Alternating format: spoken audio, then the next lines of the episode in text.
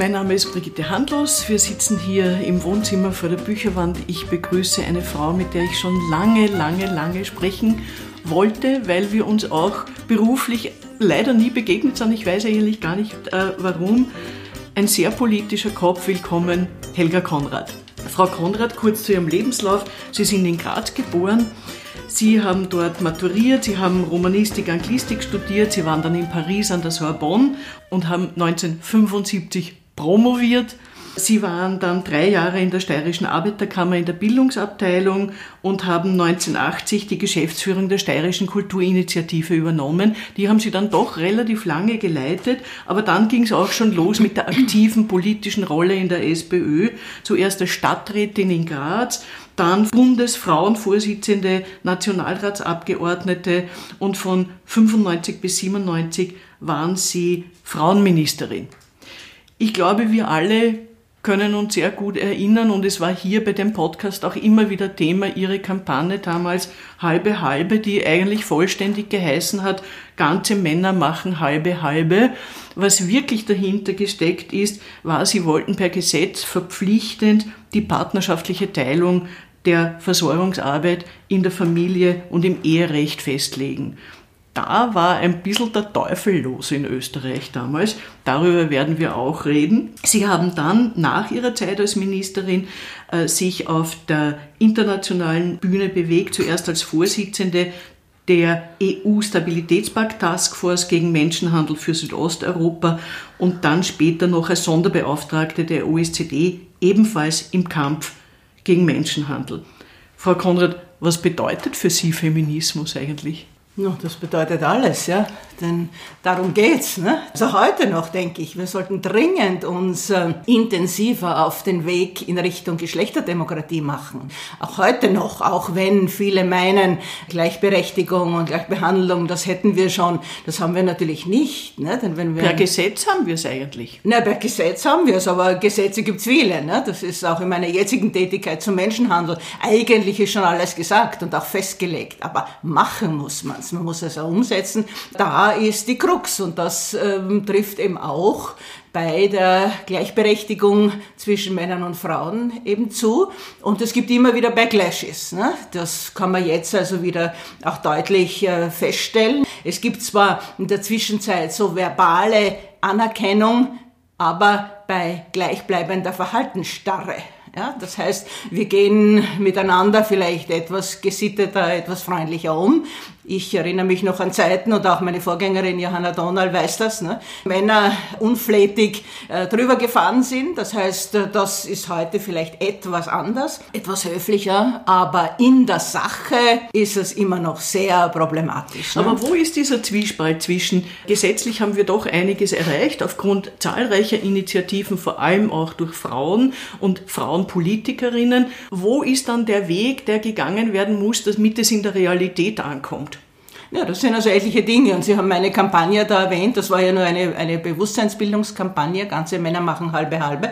Aber da geht es also nicht nur Wohl auch, denn das ist ein wesentlicher Teil um die Umverteilung oder um die Aufteilung der Versorgungsarbeit. Das ist ein ganz wichtiger Bereich, ne? denn wenn man das einfach den Frauen überlässt, die Frauen sozusagen den Männern den Rücken frei halten und die Männer können also ungeniert ihren Karriereplänen nachgehen, sondern es, es ging bei dieser Kampagne ja um eine gerechtere Verteilung zwischen bezahlter und unbezahlter Arbeit. Und das ist der Punkt. Aber über das reden wir jetzt noch immer. Naja, das ist immer noch weit weitgehend Sache der Frauen sozusagen, auch wenn es jetzt dann einige Männer gibt oder mehr Männer schon gibt, ne, die da also versuchen mitzuhelfen. Aber genau das haben wir damals thematisiert. Es geht nicht ums Mithelfen. Es geht nicht darum, äh, dass die Frauen dann sagen, bring den äh, Mist hinunter, ne, nimm ihn mit, sondern es geht um eine gemeinsame Verantwortung, um eine partnerschaftliche Beziehung. Also diese Kampagne, um das zu sagen, ist ja abgedreht worden. Also jetzt machen wir uns nichts vor, ne? denn äh, wäre sie weitergegangen. Die war ja auf Jahre angelegt, also auch mit äh, Gesetzesänderungen, wo wir also Ehe- und Familienrecht äh, wieder adaptieren wollten und, und einen nächsten Schritt machen wollten, denn äh, das, was wir haben, geht ja immer noch auf die 70er Jahre zurück. Ne? Jetzt muss man sich vorstellen, das ist 50 Jahre her. Das war die Idee. Ne? Also hier etliche Maßnahmen zu setzen, die dann eben bewirken, dass es zu mehr äh, partnerschaftlichen Miteinander kommt und dass eben auch Männer, und das glaube ich sehr wohl, dass das auch ein Anliegen ist, dass eben auch Männer Familie und Arbeit verbinden können. Weil Sie gesagt haben, die Kampagne wurde abgedreht, sie wurde aber dann auch nie wieder aufgenommen. Äh, das ist mir schon aufgefallen, weil das ist jetzt auch schon einige Jährchen her. Warum hat nicht irgendeine ihrer Nachfolgerinnen so ein bisschen Gras drüber wachsen lassen, aber dann hartnäckig wieder so etwas ins Leben gerufen? Es hat schon immer wieder Frauenpolitikerinnen gegeben, die das thematisiert haben, halt in anderer Art, ne? so wie es äh, für Frauen oft üblich ist, in bescheidenem Maße, in kleinen Schritten. Ne? Da hat es eben dann den Papa-Monat gegeben und es hat das und jenes gegeben. Also rückblickend würde ich ja sagen, diese ähm, kleinen Schritte, glaube ich, bringen einen nicht wirklich weiter, ne? sondern als Politikerin, glaube ich, muss man ganz klar die Linien vorgeben und dabei müsste man bleiben. Aber das ist eben schwierig, ne? denn ich ja nicht allein und ich könnte gar nicht sagen, dass äh, nur äh, die anderen schuld dran sind oder das nicht haben wollen, sondern auch so im eigenen Bereich ne, hat es viele gegeben, die damit natürlich wenig anfangen konnten und äh, ihre Macht dahinschwinden sahen. Ein bisschen ist es schon verständlich, weil diese unbezahlte Arbeit, von der wir jetzt reden, egal in welchem Bereich, die ist halt ein bisschen undankbar, weil sie so unsichtbar ist. Also sie wird nicht entlohnt, man bewegt sich meistens zu Hause, man bekommt wenig Anerkennung dafür, außer vielleicht direkt von den Kindern, aber die sind dann auch ein bisschen unbequem in der Pubertät und machen auch nicht immer das, was man will. Drücken sich die Männer vor dieser unangenehmen Arbeit, weil sie, man könnte auch sagen, es ist ja auch schön. Jetzt machen wir uns nichts vor. Ne? Wenn man kann, äh, ist das nicht gerade das, wo man sich unbedingt verwirklichen will. Also es gibt Frauen, die das sehr wohl eben als, als Erfüllung äh, finden. Das können sie ja dann, ne? denn diese Abweichungen, das ist ja eine individuelle Sache. Aber als Politikerin ne, muss man ja also ganz klar Rahmenbedingungen vorgeben und ganz klar definieren, was man denn eigentlich will. Ne? Und in diese Richtung hat die, die Kampagne abgezielt. Ne? Da ist aber vieles ungetan geblieben geblieben, ja, und liegen geblieben einfach. Wir sind ja mitten in einer Corona-Krise, die, und das wissen wir aus den ersten Zahlen, dass am Arbeitsmarkt die Corona-Krise die Frauen sehr schwer trifft. Was glauben Sie, welche Folgen wird das haben für die Frauen? No, das wird heftige Folgen haben, ne? das sieht man ja schon. Ne? Das heißt, sie werden voll wieder zurückgedrängt an den Herd, äh, in das Heim sozusagen, mit einer zusätzlichen Belastung, ne? denn jetzt das äh, hochgejubelte Homeoffice, ja, wo die Frauen dann also alles machen, ne? neben der Bügelwäsche und den Kindern und äh,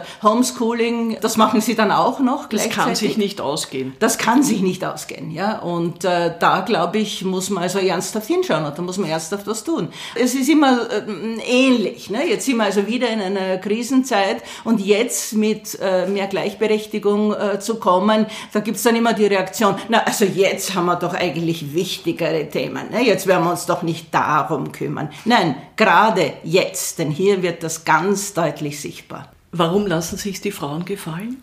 Das ist äh, schwer zu sagen. Das ist wahrscheinlich äh, äh, halt auch eine Entwicklung. Ne? Das war Jahrzehnte, Jahrhunderte so, dass man Frauen bestimmte Dinge zugeschrieben hat und äh, sie haben es eben gemacht im Sinne von auf die Kinder schauen, denn denen soll es ja nicht schlechter gehen, zu schauen, wie man äh, die Familie zusammenhält, wie man das macht. Ne? Und auch die Politik, also im, im weitesten Sinn muss man sagen, hat auch äh, falsche Signale gesetzt. Ne? Denn eigentlich Teilzeitarbeit, ja, die ja so hochgepriesen wurde, aber Teilzeitarbeit nur für Frauen anzubieten, ist einfach der falsche Weg und das ist kontraproduktiv. Ja? Da müsste man eigentlich sagen, so nicht. Aber äh, wie gesagt, dann heißt es immer, na ja, also man muss eben dazu verdienen, man muss ja überleben, man will ja also etwas dazu beitragen. Ne? Und das hat sich eben fortgesetzt und wird auch ausgenützt, ne? wird beinhaft, beinhaft ausgenützt, denn da könnte man schon andere Dinge tun. Wir reden jetzt über Arbeitszeitverkürzung. Wie sehen Sie das? ja, dringend notwendig. Also ich meine, dass, dass diese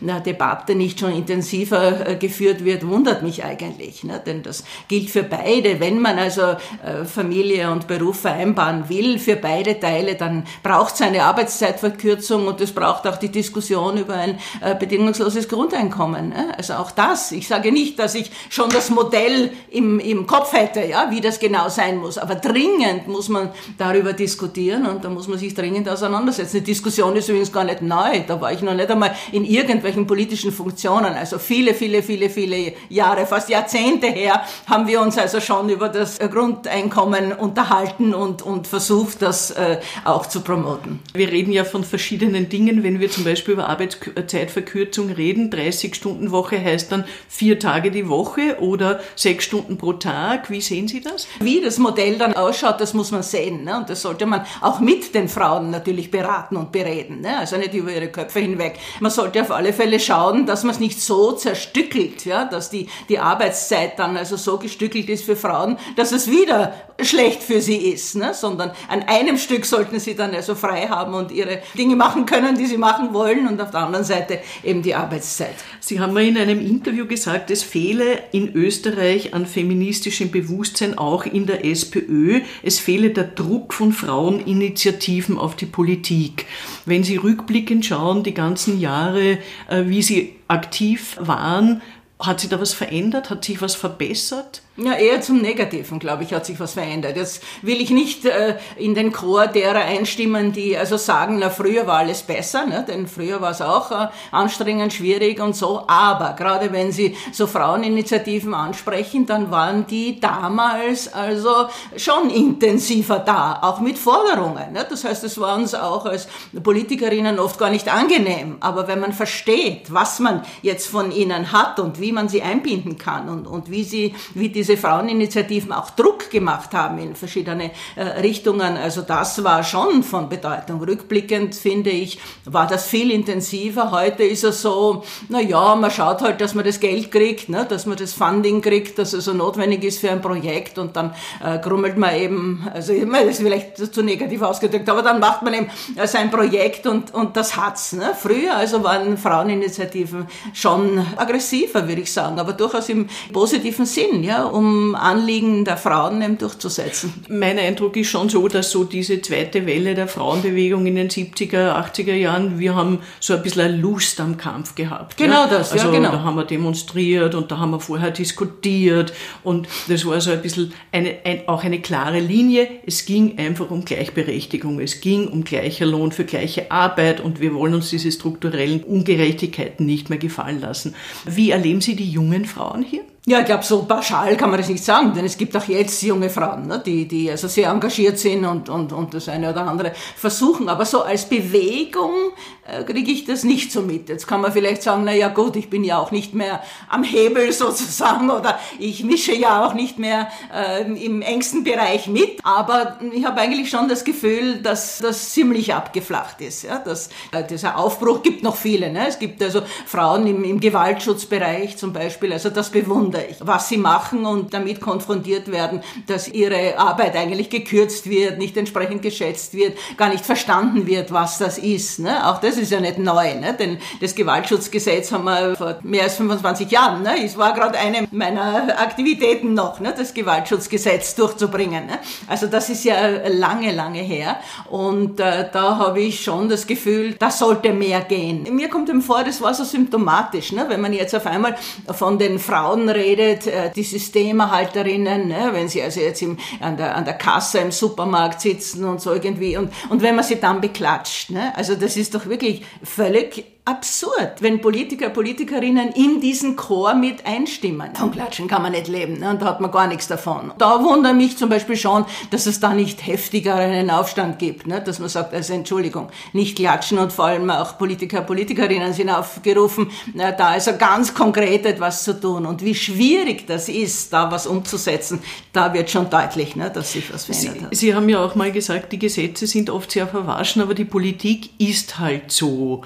Was meinen Sie damit? Naja, Politik heißt schon, dass man eben Kompromisse finden muss und suchen muss mit den anderen. Ja, leider. Wenn ich so könnte, wie ich wollte, wüsste ich genau, was das ist, ja, welche Maßnahmen ich setzen muss und wir wären schon viel weiter. Ne? Deswegen habe ich es ja auch sehr bedauert, dass ich damals eben ausgeschieden bin mit dem Wechsel zum nächsten Bundeskanzler eben. Ne? Denn äh, also wären wir dran geblieben, wären wir heute vielleicht schon etwas weiter ne? in der äh, Gleichberechtigung. Aber so ist es eben. Ne? Man steht nicht alleine da sondern es gibt eben Zeiten, da geht dann was. Ne? Und meistens ähm, sind also Pionierinnen ja nicht wirklich äh, diejenigen, die auch die, die Früchte ernten. Ne? Das sind dann irgendwelche anderen, weil es eben dann Zeiten gibt, äh, wo man endlich so weit ist und, und ein Stück weiter geht. Ne? Denn ich meine, die Tatsache, dass diese, diese Kampagne, das ist ja mehr als 25 Jahre her, ne?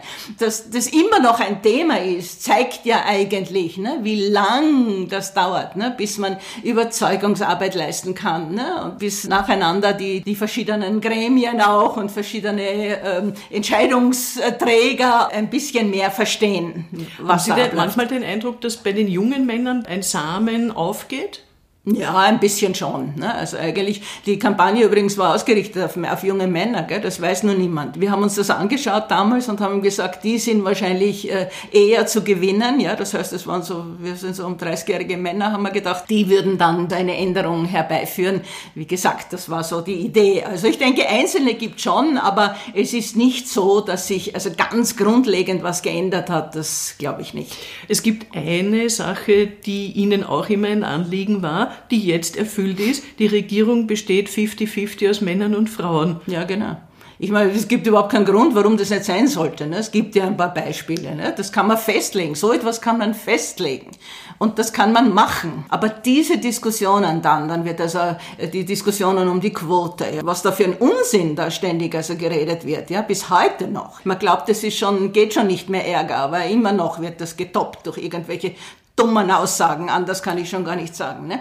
Aber gerade wenn, wenn Sie mich fragen, Regierung, andere Entscheidungsgremien, das kann man festlegen. Ja? Und ständig zu behaupten, es gäbe keine Frauen und die finden wir nicht. Und also da könnte ich ja Schmankerl erzählen, was da alles geredet worden ist. Ne? Also auch in, in kleinen Gemeinden oder so, warum man da Frauen nicht einbinden kann an wesentlicher Stelle, nämlich so Argumente wie, weil die können nicht so viel trinken wie Männer. Ne? Männer gehen dann noch ins Gasthaus und mit Frauen kann man das nicht und so. Also ganz absurde Dinge.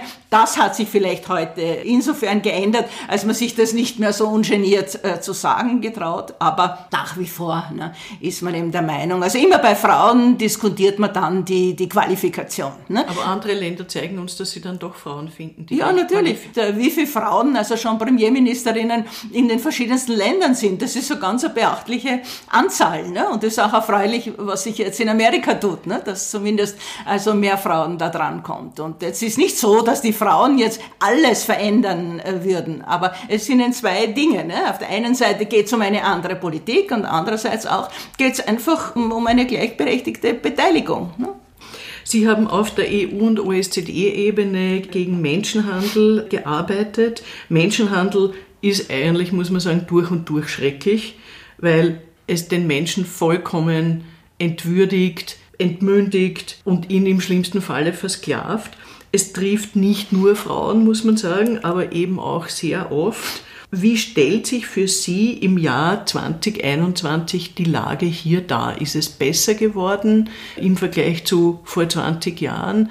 Ja und nein. Also es gibt äh, mehr Menschen, auch öffentlich, die einfach schon jetzt äh, glauben zu wissen, was Menschenhandel ist. Aber leider wird das auch oft sehr kurzsichtig äh, gesehen. Man verbindet es einfach mit Prostitution. Ja. Also heute immer noch, also ich wundere mich auch in meinem Umfeld. Ja. Jetzt arbeite ich so lang in diesem Bereich und stelle dann immer wieder fest, dass also auch Leute, die mir in gewisser Weise nahe sind, auch immer noch nicht kapieren, worum es geht. Es geht um Ausbeutung. Ja. Menschenhandel ist Ausbeutung. Und zwar Ausbeutung auf ganz verschiedene Arten. Das kann sexuelle Ausbeutung sein. Wir setzen das nicht gleich mit Prostitution, ja, sondern sexuelle Ausbeutung. Es geht um Arbeitsausbeutung. Es geht um Ausbeutung in Haushalten zum Beispiel. Der Begriff ist dann auch noch weiter zu fassen. Zum Beispiel sehr viele Kinder und, und Jugendliche werden äh, gezwungen, eben zu betteln oder kleine kriminelle Aktivitäten durchzuführen. Es geht um äh, Menschenhandel auch zum zum Zwecke der, der illegalen Organentnahme und, und, und. Also da gibt es sehr, sehr viele Bereiche.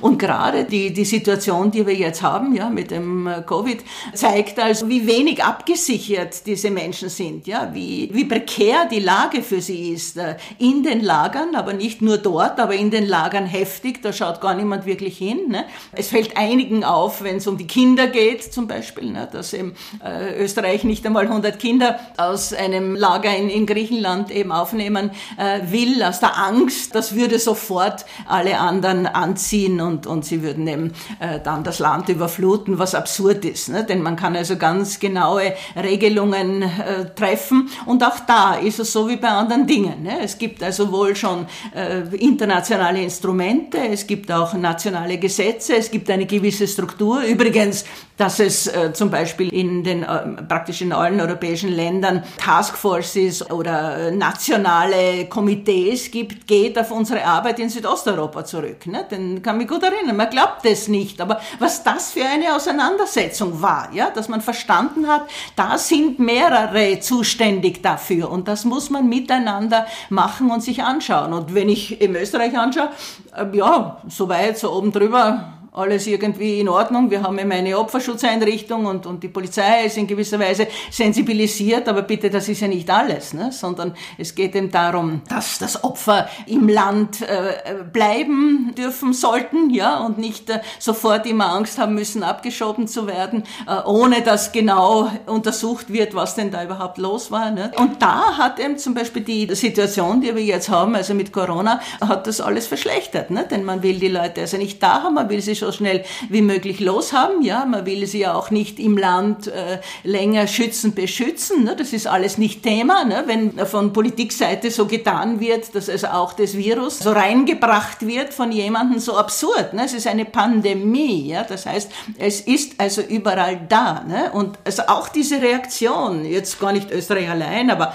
auch andere Länder, ne? Grenzen zu schließen, ja? statt miteinander äh, zu schauen, wie kann man das machen. Ich meine, ich bin Europäerin, ja, und ich würde gerne wenigstens in Europa mich bewegen können. Also ich habe dafür überhaupt kein Verständnis. Das muss ich wirklich sagen. Und das ist kurzsichtigst, also ich will ja gar nicht ins Detail gehen, ja, was ich da noch sagen könnte, aber das ist kurzsichtig und das hat natürlich auch mit Menschenhandel was zu tun. Ne? Wenn ich propagiere, die Balkanroute ist geschlossen, sie ist ja nicht wirklich geschlossen, sondern im Gegenteil, die Leute haben es noch schwieriger, ne? denn wenn etwas versteckt ist, kann man noch weniger helfen und kann man noch weniger sehen, was passiert denn eigentlich und Aber politisch verkauft sich so ein Satz gut. Die ja, das ist, es ist ja, das ist es. Ich will äh, Sie auch noch fragen, weil Sie ja auf internationaler Ebene gearbeitet haben, wenn Sie diese Arbeit vergleichen mit einer österreichischen Politik, was kann man sich dort abschauen an den internationalen Organisationen, was können wir von denen lernen und wo sind wir gut? Es ist kein Land so, dass man sagt, nur so muss man es machen. Was man eben äh, schon sagen kann, ist zum Beispiel, dass man eben sagt, Opfer von Menschenhandel sollten äh, bedingungslosen Schutz bekommen. Ja? Und das ist was ganz Wichtiges, denn wenn ich das nicht tue, werde ich nichts erreichen. Ne? Dann gibt man auch viel Geld aus für irgendwas und es ist nicht hilfreich. Ne? Das ist eigentlich nichts ganz Neues, das steht auch in internationalen Dokumenten, auch in einer äh, EU-Richtlinie wird aber einfach nicht umgesetzt, ne? sondern man knüpft also Schutz und Hilfe für Opfer immer an bestimmte Bedingungen. Ja? Das heißt, sie müssen mit der Polizei zusammenarbeiten äh, und das ist unbefriedigend oft, ne? bis hin zur Justiz, ne? wo wir wissen, also es gibt kaum oder viel zu wenige Verurteilungen von Menschenhändlern. Freilich, das ist alles komplex und ist alles schwierig und das geht ja über Länder, aber trotzdem, ne? das wäre also ganz, ganz wichtig, also diesen, diesen Ansatz zu wählen und da hat es ein Beispiel gegeben vor Jahren in Italien zum Beispiel. Es gibt immer noch den Artikel, sogenannten diesen Artikel 18, wo es eben quasi diesen sozialen Weg gibt, ja, wo Opfer von Menschenhandel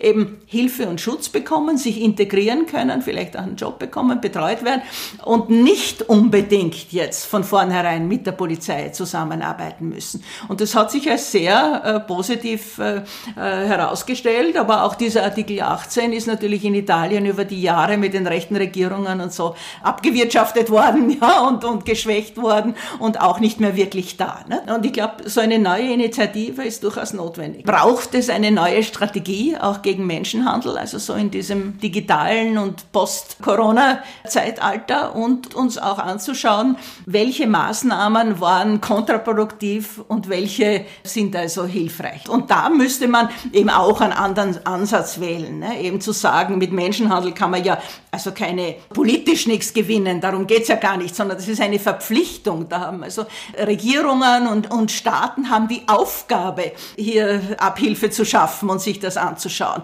Und das war schon anders, ne? weil ich kann mich gut erinnern, wie so in den um 2000, ja, äh, da auf einmal war es ein Thema. Dann gibt's Geld, dann gibt's Projekte, dann gibt's alle möglichen Leute, die sich damit beschäftigen wollen und das ist völlig abgeflaut. Mir schwebt vor, dass man viel intensiver wieder äh, Parlamente einbinden muss, also nicht nur die Regierung, sondern Parlamente. Das kann man dann öffentlich machen mit einem entsprechenden Ausschuss, Komitee oder wie auch immer. Das ist dann ein öffentliches Thema und dann kann man schauen, welche Schritte gehören gesetzt. Was wünschen Sie sich für die Frauen im dritten Jahrtausend am meisten? Naja, es geht immer ums Gleiche. Ne? Also endlich mal wirklich äh, Gleichberechtigung. Das heißt, es geht ums Geld. Ne? Das heißt, äh, man muss also endlich für gleichwertige Arbeit gleich bezahlt werden. Und äh, es ist endlich notwendig, dass Frauen mit einer guten Ausbildung also nicht die schlechteren Jobs bekommen. Ne? Es ist also wichtig, dass es äh, diesen Arbeitsmarkt, ne, der ja für Männer gesicherter ist und, und lukrativer ist als für Frauen, das muss man aufbrechen. Aber in Zeiten wie diesen, ich höre das schon ja, wird heißen, na, also was, jetzt wo es so viele Arbeitslose gibt, jetzt können wir uns nicht drum kümmern, ne, ob Frauen da jetzt gleichberechtigt mit Männern im Arbeitsbereich ankommen und ob das möglich ist. Aber das ist falsch, gerade in solchen Zeiten. Ja, das wäre die Herausforderung und auch die Möglichkeit, da was zu verändern. Lohnt sich Ihr Einsatz und was haben Sie noch vor? Naja, ich denke, es lohnt immer. Ne? Denn es ist auch für mich immer noch spannend, sonst würde ich es nicht tun. Ich habe schon das Gefühl, ich möchte noch was tun. Ich habe also einige Ideen und ich weiß auch, wie so etwas geht. Ich habe ganz gute Kontakte über die Jahre, das spielt auch eine Rolle. Ne? Das heißt, Menschen vertrauen mir schon. Das wäre so eine Idee, noch einmal äh, zu versuchen, so einen neuen Push diesem Thema zu geben und eben zu schauen, ob man da auch noch äh, strukturell, institutionell noch einmal was verankern kann. Da wünsche ich Ihnen viel Erfolg, Frau Konrad. Vielen herzlichen Dank für das Gespräch. Ihnen vielen Dank fürs Zuhören. Sie finden uns auf www.frauenfunk.at, auf der Facebook-Seite der MA57 Frauen in Wien, auf der Podcast-Plattform feo.at und auf allen gängigen Ausspielkanälen für Podcasts. Danke nochmal. Danke Ihnen.